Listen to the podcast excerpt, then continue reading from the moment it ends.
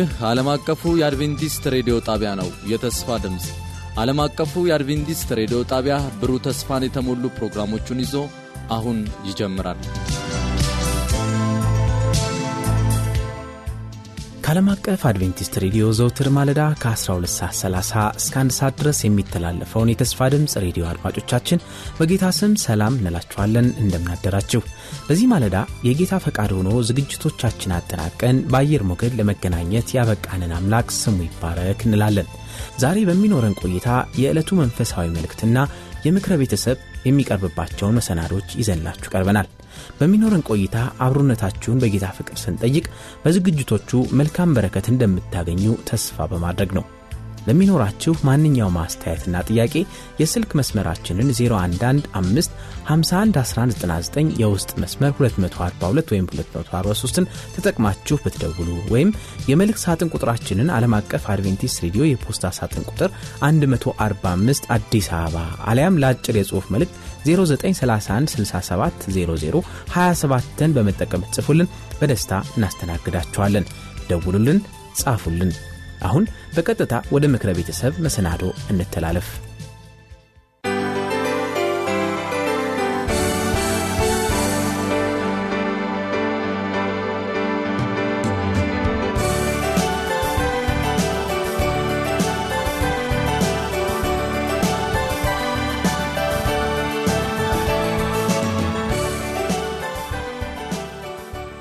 የታሰርንበትን እስራት መፍታት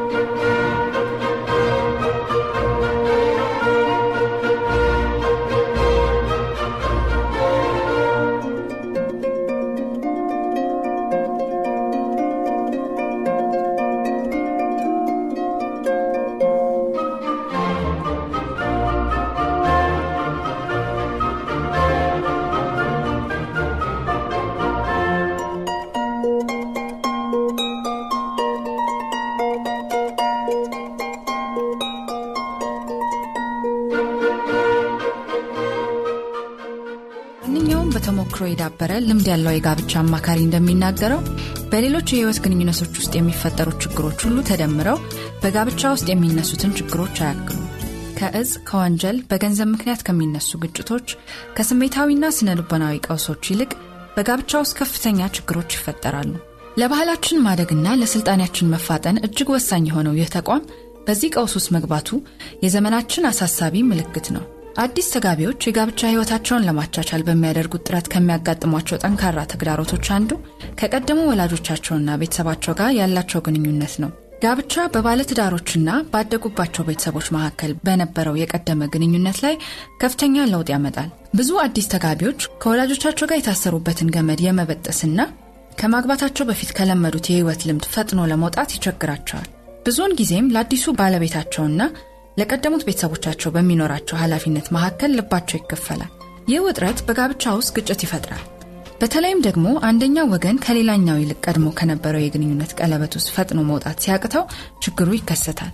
የጋብቻን ህይወት ማቻቻል በተጋቢዎቹ ላይ ችግር እንደሚፈጥር ሁሉ በተጋቢዎቹ ቤተሰቦች ላይ ተመሳሳይ ችግር ያስከትላል። አንዳንድ ጊዜ ወላጆች ልጆቻቸውን ከጋብቻ በኋላ ቢያንስ በስሜት ደረጃ ይዘዋቸው በመቆየት ችግሩን ያወሳስቡታል። አውቀውትም ሆነ ሳያውቁት ብዙ ወላጆች ልጆቻቸውን ራሳቸውን ችለው በመውጣታቸው የበደለኝነት ስሜት እንዲሰማቸው ያደርጋሉ። ሕፃኑ ጎጆውን ጥሎ በመሄዱ ሐሳብ ከራሳቸው ጋር ብዙ ይታገላሉ። ምናልባት በስሜትም ይሁን በኢኮኖሚ ጉዳይ በልጆቻቸው ሕይወት ውስጥ አልቃ በሚገባው አዲስ ሰው ምክንያት ከልጆቻቸው ጋር የነበራቸው ግንኙነት እንደሚለወጥ በማሰብ ስጋት ውስጥ ይገባሉ። ከየትኛውም አቅጣጫ ይምጣ አዲስ ተጋቢዎች ከወላጆቻቸውና ከቤተሰቦቻቸው ጋር በሚኖራቸው ግንኙነት በትዳራቸው ላይ ተጽዕኖ ያስከትላል። ይህን ችግር እንዴት መፍታት እንዳለባቸው ካልተማሩ ያሰራቸው ገመድ በአፍንጫቸው ውስጥ ተቀርቅሮ ለመተንፈስ ችግር እንደሚፈጥር መሰናክል የግንኙነታቸውን ሕይወት ሊያንቀው ይችላል። ጋብቻ የመጀመሪያው ሰብአዊ ግንኙነት ነው። መጽሐፍ ቅዱስ እንደሚነግረን ከግንኙነቶቻችን ሁሉ ዋነኛው በጣም ጠቃሚው ግንኙነት በግለሰብ ሰብአዊ ፍጥረትና በእግዚአብሔር መካከል ካለው ግንኙነት ቀጥሎ ዋነኛው በወንድና በሴት መካከል ያለው የጋብቻ ግንኙነት ነው። ሁልጊዜም ችግሮች የሚከተሉት ከእነዚህ ግንኙነቶች አንደኛው ከተገባው የቀዳሚነት ስፍራ ሲለቅ ነው። ከብዙዎቹ የችግር ምንጭ ከሆኑ ምክንያቶች ዋነኛው ግንድ ሰዎች ለእግዚአብሔር ወይም ለትዳር ጓደኞቻቸው መስጠት የሚገባቸውን ከፍተኛ ቅድሚያ ለሌሎች ሰዎች ወይም ነገሮች አሳልፈው ሲሰጡ ነው። በባልና በሚስት መካከል ያለው ግንኙነት ቅድሚያ ሊሰጠው የሚገባው እግዚአብሔር በሰዎች መካከል ሊፈጠር የሚገባው መሠረታዊ ግንኙነት አድርጎ በመጀመሪያ ስለመሠረተው ነው። እግዚአብሔር አምላክም በአዳም ከባድ እንቅልፍ ጣለበት፣ አንቀላፋም። ከጎኑም አንዲት አጥንት ወስዶ ስጋውን ስፍራውን በስጋ ዘጋው። እግዚአብሔር አምላክም ከአዳም የወሰዳትን አጥንት ሴት አድርጎ ሰራት፣ ወደ አዳምም አመጣት። አዳምም አለ ይህች አጥንት ከአጥንቴ ናት፣ ስጋም ከስጋዬ፣ እርሷ ከወንድ ተገኝታለችና ሴት ትባል። ስለዚህ ሰው እናትና አባቱን ይተዋል፣ ከሚስቱም ጋር ይጣበቃል። ዘፍጥረት ምዕራፍ 2 ከቁጥር 21 እስከ 24። ልብ ይበሉ እግዚአብሔር የሰውን ዘር ሲፈጥር የጀመረው ከባልና ከሚስት እንጂ ከወላጅና ከልጅ አይደለም። በእግዚአብሔር ዕቅድ በባልና ሚስት መካከል ያለው ግንኙነት በወላጅና በልጅ መካከል ካለው ግንኙነት ይልቅ ቀደምቱና የመጀመሪያው ደረጃ ግንኙነት ነው። ቁጥር 24 እንደሚናገረው ሰው እናትና አባቱን ይተዋል፣ ከሚስቱም ጋር ይጣበቃል። መተው የሚለው ቃል ለጊዜው የሆነ መለየትን ሲያመለክት፣ መጣበቅ የሚለው ቃል ግን ዘላቂነት ያለውን ሁኔታ ይናገራል። በትዳር ውስጥ የባልና የሚስት ቀደምት ኃላፊነት እርስ በርስ ላላቸው ግንኙነት እንጂ ለወላጆቻቸው ወይም ቀድሞ ለነበሩበት ሁኔታ አይደለም። የጋብቻ ግንኙነት በሕይወት ውስጥ ካሉ ሌሎች ግንኙነቶች ሁሉ መሠረታዊና ቁልፍ የሆነው ግንኙነት ነው። አዳምና ሔዋን ወላጆች ከመሆናቸው በፊት ባልና ሚስቶች ነበሩ። በባልና በሚስት መካከል ያለው ግንኙነት በወላጅና በልጅ መካከል ካለው ግንኙነት ይልቅ ቅድሚያ ሊሰጠው ከተገባቸው ምክንያቶች አንዱ ባልና ሚስት ለሕይወት አስፈላጊ የሆነውን ፍላጎት አንዳቸው ለአንዳቸው ለማሟላት ቃል ኪዳን ስለሚገቡ ነው። ወላጆች ልጆቻቸውን የመውደድና የመንከባከብ አካላዊ፣ ስሜታዊና መንፈሳዊ ፍላጎቶቻቸውን የማሟላት ኃላፊነት አለባቸው። ይሁን እንጂ ባልና ሚስት በአንድነታቸው ውስጥ ከሚጋሩት ሕይወት አንጻር ሲታይ ይህ በመሰረቱ የተለየ ነው። በመሰረቱ በወላጆችና በልጆች መካከል ያለው ግንኙነት ጊዜያዊ በመሆኑ ሊሰበር ይገባዋል። በባልና በሚስት መካከል ያለው ግንኙነት ግን ዘላቂ በመሆኑ ሊሰበር አይገባውም። ወላጆች ልጆቻቸውን ሆን ተብሎ በታቀደ ማለትም የበሰሉ ሙሉ ሰዎች አድርጎ በማሳደግ ዓላማ ላይ ተመስርተው ሊያሳድጓቸው ይገባል። ልጆች አንድ ጊዜ በራሳቸው መንገድ የሚያድጉ ከሆነ ከቤተሰቦቻቸው ጋር ባላቸው ግንኙነት መሰረታዊ የሆነ ለውጥ ይከሰታል። ይህ ለውጥ ደግሞ ልጆቹ ጋብቻን ከመሰረቱ በኋላ ጎልቶ የሚታይ ይሆናል።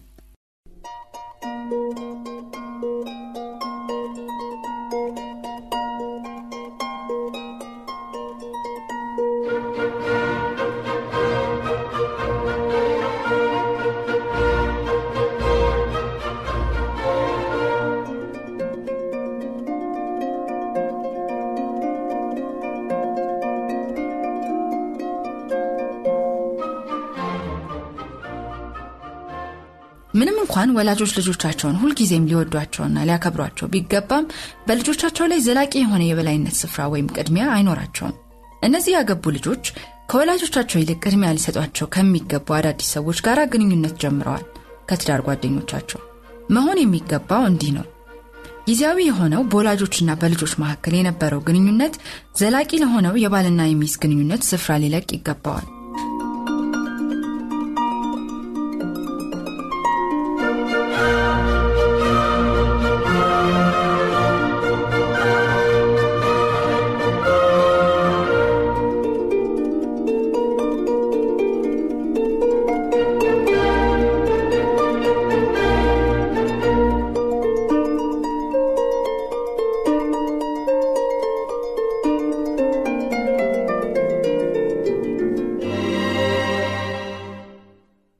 ማግባት ማለት የቀደመውን ቤት መልቀቅ ማለት ነው።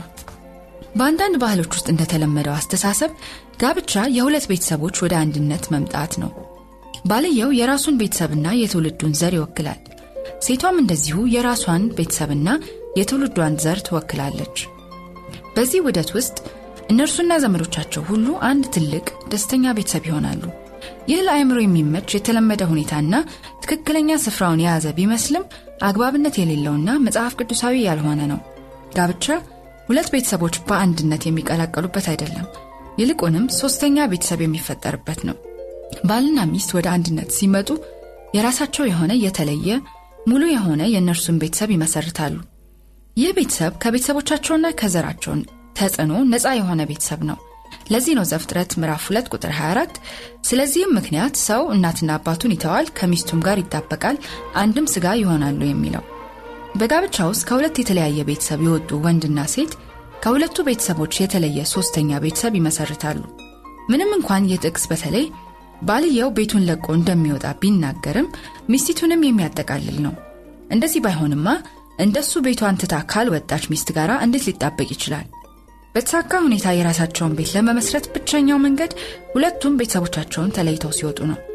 ይህ ክፍል ስለ ወንዱ የሚጠቅሰው ጋብቻው ከተመሰረተ ጀምሮ የአዲሱ ቤተሰብ ራስና አዲሱ አመራር ሰጪ እሱ በመሆኑ ነው። በጋብቻ ውስጥ ፈጥኖ ወደ ግጭት ለመሮጥ ፈጣኑ መንገድ ባልየው የግንኙነት ቅድሚያን በሚመለከት ከሚስቱ ቤተሰቦች ጋር ፉክክር ውስጥ ሲገባ ነው። ባሏ ከወላጆቹ ጋር የነበረው ግንኙነት ትስስር ፈጥኖ ያልተበጠሰ ሚስት የሚገጥማት ችግርም ተመሳሳይ ነው ለዚህ ነው መጽሐፍ ቅዱስ በዚህ ጉዳይ ላይ የሚሰጠው መመሪያ ግልጽና ጠንካራ የሆነው። አባትና እናታቸውን ይተዋሉ እርስ በርሳቸውም ይጣበቃሉ። የቀደመውን ቤት ለቆ መውጣት የጋብቻ መሠረታዊ መርህ ነው። በመጽሐፍ ቅዱስ ውስጥ ጋብቻን በተመለከተ የተሰጠው የመጀመሪያ መመሪያ ይተዋል የሚል ነው። ምንም እንኳን ዋነኛው ሐሳብ ቤትን መተውን ቢመለከትም በአካል ለቆ ከመውጣት የዘለለ ሐሳብን የያዘ ነው። ባልና ሚስት ሲጋቡ የወጡበትን ቤተሰብ የሚተዉት በአካል ብቻ ሳይሆን በአይምሮ በኢኮኖሚያዊ ሁኔታዎችና በስሜቶቻቸውም ጭምር ሊሆን ይገባል። ይህ ማለት ግን በመጪው ዘመናቸው ከቀደሙት ቤተሰቦቻቸው ጋር የነበራቸውን ግንኙነት እርግፍ አድርገው ይተዋሉ ማለት ሳይሆን ባልና ሚስቱ ቤታቸውና ትዳራቸውን በሚገነቡበት መንገድ ወይም እንደ ባልና ሚስት በሚወስኑት ውሳኔ ላይ ቤተሰቦቻቸው ወሳኝ ሚና አይጫወቱም ማለት ነው። መተው ማለት የተጋቡት ጥንዶች በቤተሰቦቻቸው ላይ ጥገኛ አይሆኑም። ቤተሰቦቻቸውም የእነርሱ ጥገኞች አይሆኑም ማለት ነው። መተው በሚለው ቃል ተጋቢዎች የወጡበት ቤተሰብ መሄዳቸውን ሊፈልጉትም ላይፈልጉትም ይችላሉ የሚል እንደምታ አለው። ብዙ ወላጆች በዚህ ነገር ይቸገራሉ። ልጆቻቸው እንዲወጡ እንደ ሙሉና የበሰለ ሰው የራሳቸውን ህይወት እንዲኖሩ ሊተዋቸው ይከብዷቸዋል። ለዚህ ነው እግዚአብሔር በጥበቡ ይህን ጉዳይ ለወላጆች ውሳኔ እንደ ምርጫ ያልሰጠው። ትልቅ ሰው ህፃን የሆነው ሰው አግብቶ ጎጆውን ሲለቅ እርሱ ወይም እሷ እንዲህ ይላሉ አሁን የግል ህይወቴን ልተው ዝግጁ ነኝ። ይህችን ሴት እስከ ህይወት ዘመኔ ፍጻሜ አብሬያት ልኖር መርጫለሁ። እወድሻለሁ ይሁንና የራሴ ውሳኔ ልወስን ያስፈልገኛል። ምንም ያህል ሊሰማሽ ይችላል ይሁን እንጂ ይሄዳለሁ እርግጥ ነው የመሰጫው አስተያየት ለእኔ ዋጋ አለው። ቢሆንም ለማደርገው ድርጊት ወሳኙ ሚና እንዲጫወት አልፈልግም። ለእኔ መልካም የሆነውን ነገር መምረጥ አለብኝ። ብዙ ወጣቶች የወላጆቻቸውን የይሁንታ ፈቃድ ካላገኙ በስተቀር ቤታቸውን አይለቁም ምንም እንኳን መጽሐፍ ቅዱስ ይህ እንዲሆን ባይጠይቅም ነገሩ በራሱ ችግር የለውም። ቤተሰብ ያፈራውን በረከት ይዞ መለየት ሁልጊዜም መልካም ነው። ያለዚህ በረከት ቤትን መልቀቅም ጥሩ ነው። ዋናው ቁም ነገር የእግዚአብሔርን ፈቃድ ማድረግ ነው። የቤተሰብን ፍላጎት ከመታዘዝ ይልቅ እግዚአብሔርን መታዘዝ እጅግ ጠቃሚ ነው። እግዚአብሔር ትተው እንዲወጡ ከተናገሩት በኋላ የቤተሰብን ፈቃድ እያሟሉ መኖር እግዚአብሔርን አለመታዘዝ ነው ባልንጀርነትን መንከባከብ። ወጣት ተጋቢዎች በአካልም ይሁን በስሜታቸው ቤታቸውን ለቀው የመውጣት ጉዳይ ለምን እጅግ አስፈላጊ እንደሆነ በርካታ ምክንያቶች ሊሰጡ ይችላሉ። በጣም ጠቃሚ ከሆኑት ምክንያቶች አንዱ ተጋቢዎቹ ገና ከጅምሩ እርስ በርሳቸው የጋብቻ ባልንጀርነታቸውን የሚንከባከቡበት እድል ለማመቻቸት ነው። ባልንጀርነት ለሁሉም ስኬታማ ትዳሮች መሰረት የሆነ ነው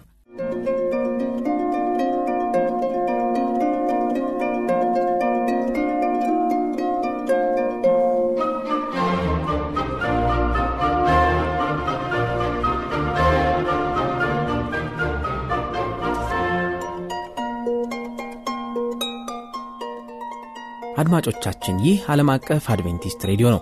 በነበረን ቆይታ መልካም በረከት እንዳገኛችሁ ተስፋ እናደርጋለን። ከዚህ በመቀጠል ደግሞ ወደ ተዘጋጀው መሰናዶ እንተላለፋለን ለሚኖራችሁ ማንኛውም አስተያየትና ጥያቄ የስልክ መስመራችንን 0115511199 የውስጥ መስመር 242 ወይም 243ን በመጠቀም ብትደውሉልን እንዲሁም የመልእክት ሳጥን ቁጥራችንን ዓለም አቀፍ አድቬንቲስት ሬዲዮ የፖስታ ሳጥን ቁጥር 145 አዲስ አበባ ብላችሁ ወይም ለአጭር የጽሑፍ መልእክት 0931670027ን በመጠቀም ብትጽፉልን በደስታ እናስተናግዳችኋለን። ደውሉልን ጻፉልን ፕሮግራሞቻችንን በድጋሜ ለማድመጥ ከድረ ገጻችን www awr org ላይ ወይም በፌስቡካችን ላይ AWR Amharic ላይ ማግኘት እንደምትችሉ ስንገልጽ በደስታ ነው። ጌታ ይባርካችሁ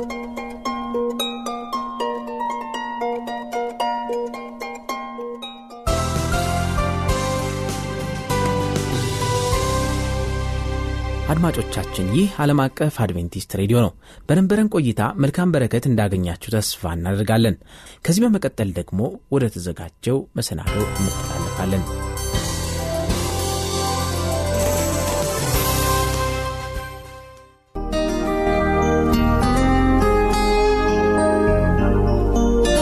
ጤና አድማጮቻችን ከእግዚአብሔር ቃል ለመካፈል ሬዲዮናችሁን ከፍታችሁ ከእኛ ጋር ለመሆን የወሰናችሁትን ሁሉ እግዚአብሔር አምላክ በተለየ ሁኔታ ይባርካችሁ ዘንድ ጸሎታችንና ምኞታችን ነው። ወደር የማይገኝለት ፍቅር በሚል ርዕስ ከእግዚአብሔር ቃል እንካፈላለን።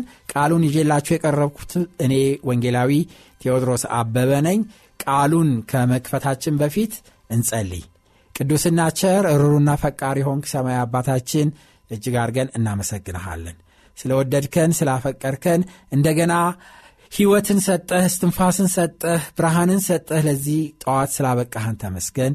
አሁንም ደግሞ ቃልህን ስንሰማ በተለየ ሁኔታ አብረህኑን ጊዜውን ባርክ። በኢየሱስ ክርስቶስ ስም አሜን።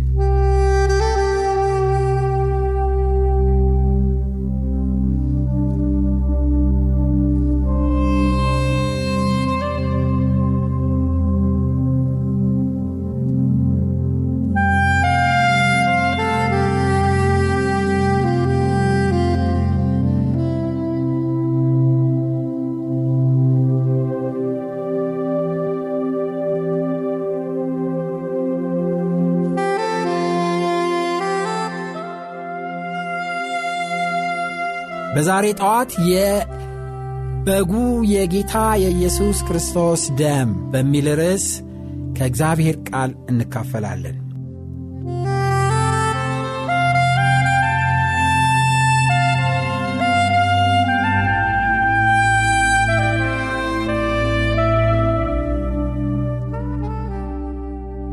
ነገር ግን ከጭፍራዎቹ አንዱ ጎኑን በጦር ወጋው። ወዲያውም ደምና ውሃ ወጣ። ያየውም መስክሯል፣ ምስክሩም እውነት ነው። እናንተ ደግሞ ታምኑ ዘንድ እርሱ እውነት እንዲናገር ያውቃል። ዮሐንስ ወንጌል ምዕራፍ 19 ቁጥር 34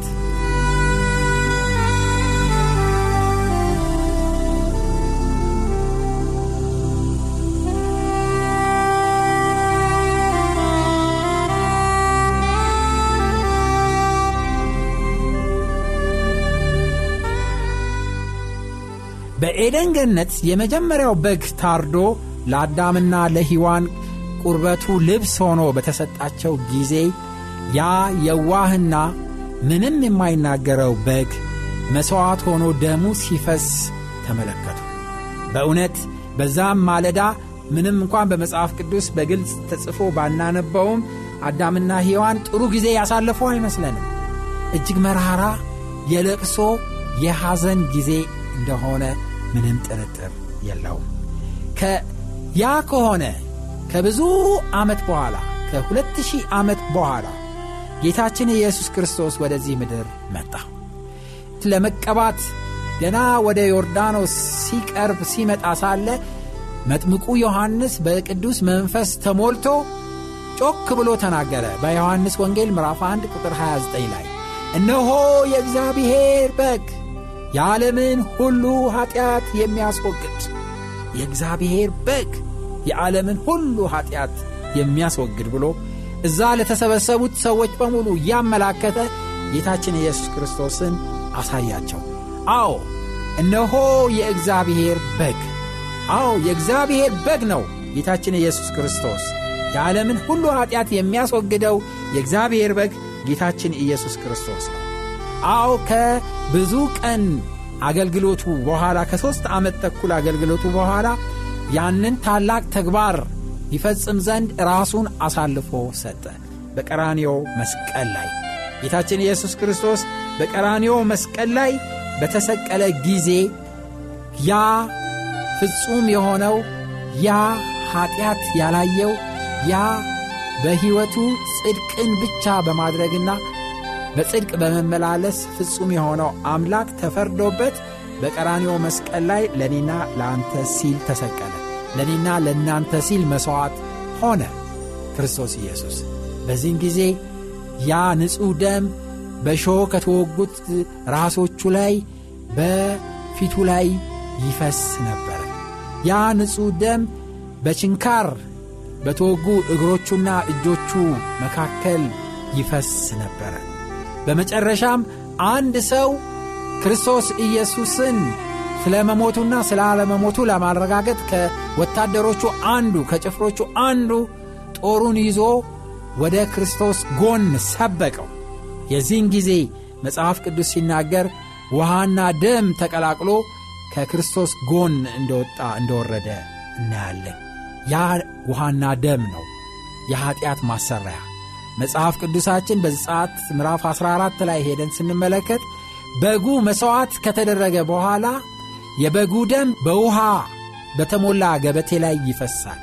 ያ ውሃና ደም የተቀላቀለበት የበጉ ደም በኀጢአተኛው ላይ በተረጨ ጊዜ እንደገና ለኀጢአተኛው መሥዋዕት ቤተ መቅደስ ገብቶ በመጋረጃው ላይ በተረጨ ጊዜ ከኀጢአት ሁሉ ያድን ነበረ።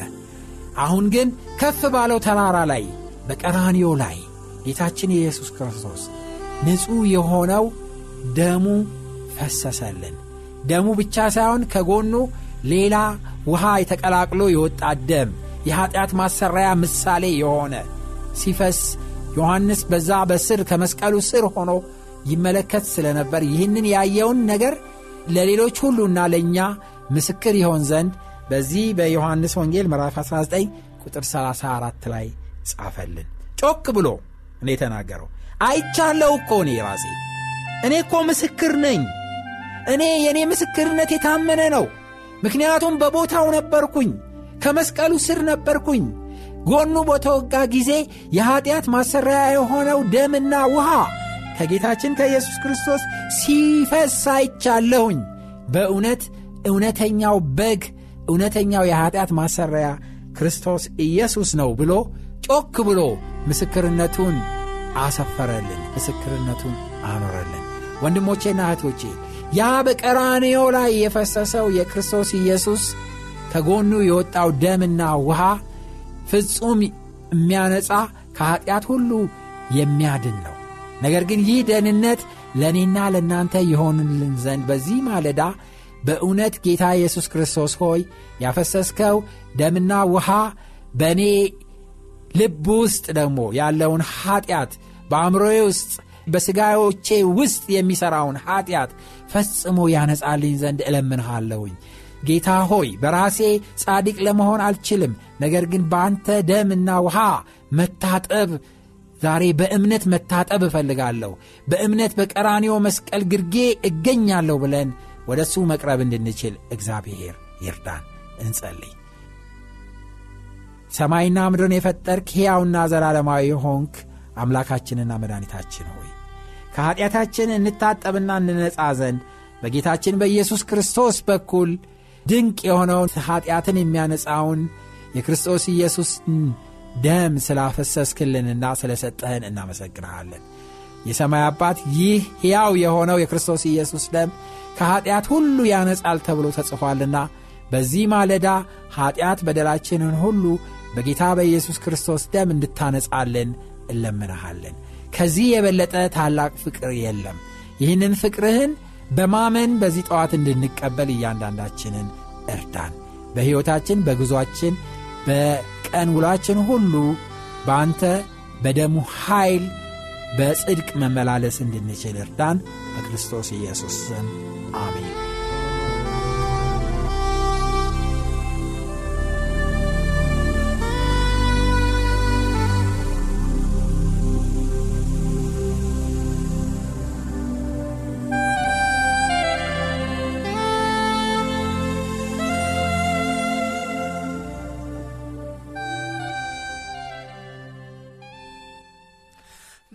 በመስቀል ላይ ክርስቶስ ሞተ ለኃጢአቴ ተሰቀለ።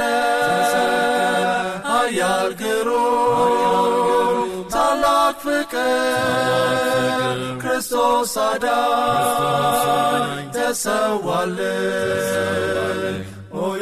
መስቀል ቀራንዮ ኢየሱስ ክርስቶስ የሞተበት በዚያ መስቀል ለእኔ ኃጢአት ኢየሱስ ክርስቶስ ተሰዋልን እጅግ ስሻው ይቅርታውን አግኝቻለሁ በረከቱን አሁን በእምነት የኢየሱስ ነኝ በጸጋዋ ነው ያዳነኝ ኦ ያ መስቀል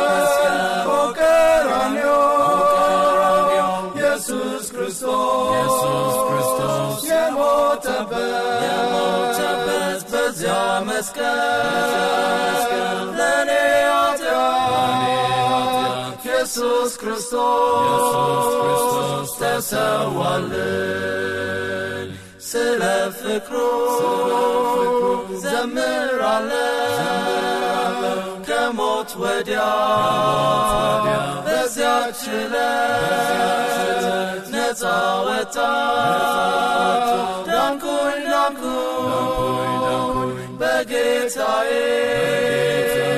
ሰላም አለ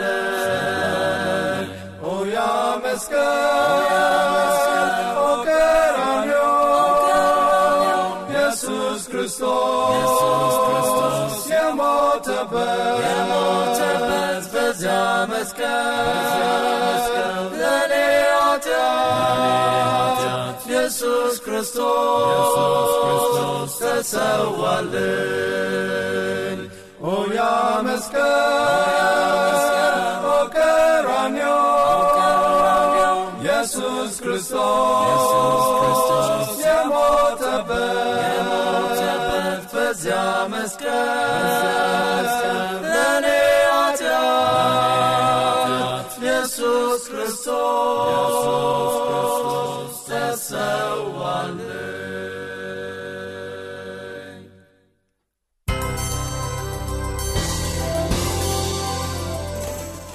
በነበረን ቆይታ በጣም እንደተባረካችሁ ተስፋ እናደርጋለን።